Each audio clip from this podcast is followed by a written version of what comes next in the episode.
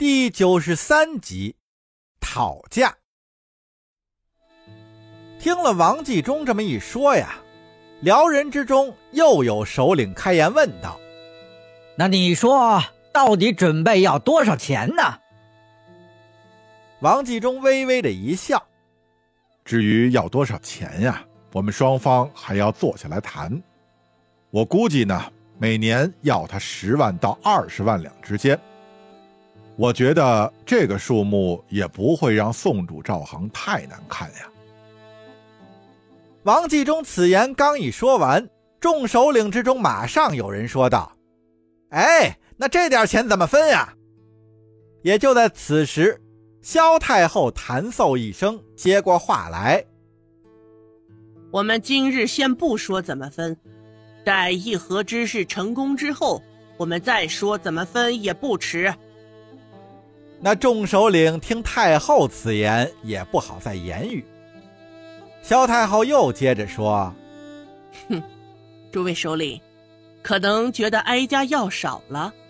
那哀家想问问大家一个问题：如果我们面前有几只羊，大家是把它杀了自己大吃一顿，还是先养起来，每天挤挤羊奶，薅薅羊毛，让它们生下羊羔？”扩大了羊群，给子孙后代留点财富呢。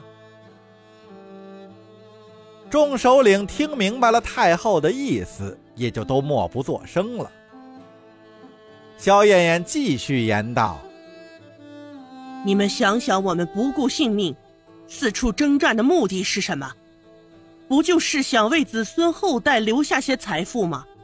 如果士兵们……”看到那些战死沙场的勇士留下的妻儿老小无依无靠、流离失所，那以后谁还会为我大辽南征北战？要是有了赵宋每年给我们的财物，我们就可以用它来保障那些孤儿寡母的生活，让征战在外的勇士没有后顾之忧。兵不畏死，战必勇。那我们就可以夺取更多的财物。众首领们听了萧太后的话，都为自己的短视感到羞愧。没想到这萧燕燕一个女流之辈，比在场所有的男人都有远见。萧燕燕的话停下以后，众首领都表示议和的事，那就全凭太后一人做主。萧燕燕一见说服了众人，当场任命王继忠为此次议和的负责人。王继忠向在座众首领表示，一定会尽力为大辽争取最大的利益。那事不宜迟啊！王继忠在众首领散去之后，又是收拾一番，再次来到了澶州城外。这次呀，他也不再走南城门了。而是以大辽议和使臣的名义来到了澶州北门，高声的叫门。寇准得知了消息，没让人开城门，叫士兵从城头放下箩筐，让王继忠坐着箩筐进了澶州城。王继忠出了箩筐就要见赵恒，不见赵恒，他一句话也不说。寇准等人也没办法，只好带着他去见赵恒。见了赵恒，王继忠就跪倒在地，如释重负的说道：“圣上，罪臣这次不辱使命，那萧燕燕同意议和了。”赵恒心里顿时轻松起来，问道：“那他有何条件？”寇准等人一听，心里都堵得要命，眼看自己就要打赢了，却问输家有何条件，这不是胡闹吗？想到这里，寇准站出来道：“皇上，既然是辽国派使者来议和，应该是咱们提条件呢。”赵恒一听，皱着眉头道：“寇卿家，我大宋泱泱大国，有点气度好不好？不管谁先提出来的，毕竟人家现在是在咱们的地盘上，你能让他们空手回去吗？”皇上，他们是不请自来的，占我河山，杀我百姓。现在我们快要将他们合围了，正是报仇的好机会啊！陛下怎么能轻易言和呢？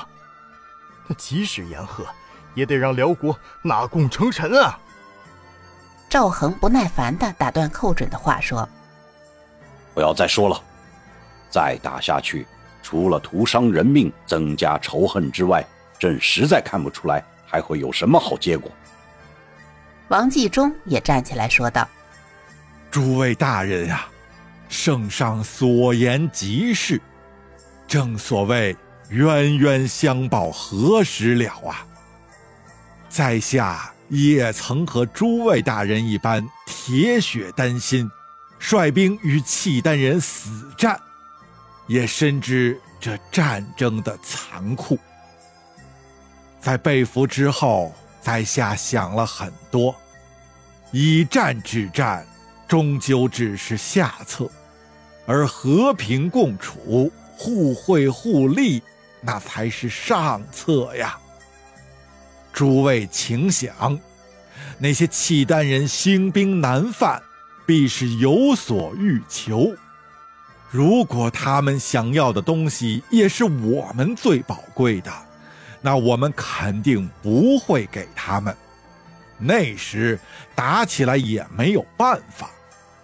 可如果他们想要的东西对我们来说无关紧要，那我们大可以先给他，然后再想办法赚回来嘛。赵恒点头道：“王大人所言极是，契丹人只不过是想要些钱财，我们给他便是，何必为了些钱财而杀戮不休，令天下生灵涂炭？”皇上，以我大宋的民脂民膏自敌，无以养虎为患呀。寇大人如此说，就有些危言耸听了。我在辽国也待了两年了，对契丹人多少也是有些了解。那些契丹人可以说是有勇无谋，他们大多生性豪爽，不会算计。辽国的百姓不懂农桑，也不会经商，只会养一些马呀、牛啊、羊啊，以此等牲口与我大宋交易，换取一些五谷杂粮和丝绸棉布来过活。在与我大宋交易之时，契丹人因为不会算计，所以利润就多被我大宋所赚取。长此以往，辽国百姓生活日益困窘。所谓“穷则生乱”啊，在生活难以为继的时候，那些辽国百姓自然而然的就会想到富裕的邻家去抢。所以说，宋辽之间的争斗，表面上看是契丹人先打过来的，而根本原因。还是大宋在商贸之中长期的巧取豪夺造成的。寇准听了王继忠的这一番言论，找不出哪里说的不对，一时无法反驳。赵恒点着头道：“王大人说的很对。”王继忠见此，就趁热打铁，继续说：“圣上英明，契丹人耿直。”只是想要一些钱财，以为有了钱就可以过更好的生活。可是他们拿到钱以后，也就无非是多买一些牲口来养，多买一些粮食来吃，多买一些布匹来穿。而他们的牲口只能卖给我们大宋，粮食和布匹又只能从我们大宋来买。如果我推测的不错，如果我们每年给他们三十万两银子，以我大宋商贾的精明，每年能从他们的身上赚回去五十万两。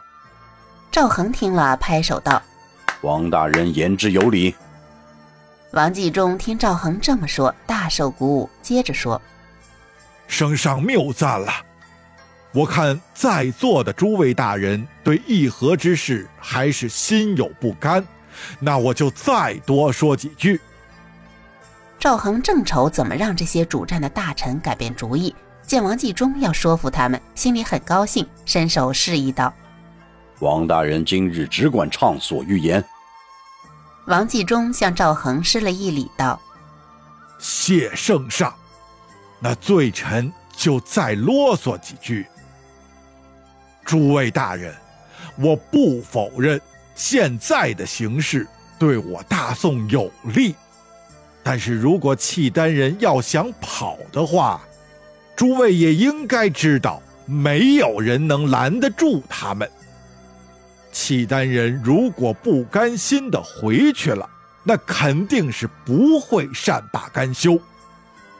正所谓呀，不怕贼偷，就怕贼惦记。这样一来，我们大宋只能是年年拿出大量的钱财用于边关的守备，那一样是劳民伤财呀。可如果宋辽议和，订立了盟约呢，那我们两国都可以罢兵。在边关开设商市，互通有无，使百姓安居乐业。如此一来，岂不是造福于世啊？寇准等一干人听了，觉得王继忠说的有些理想化了。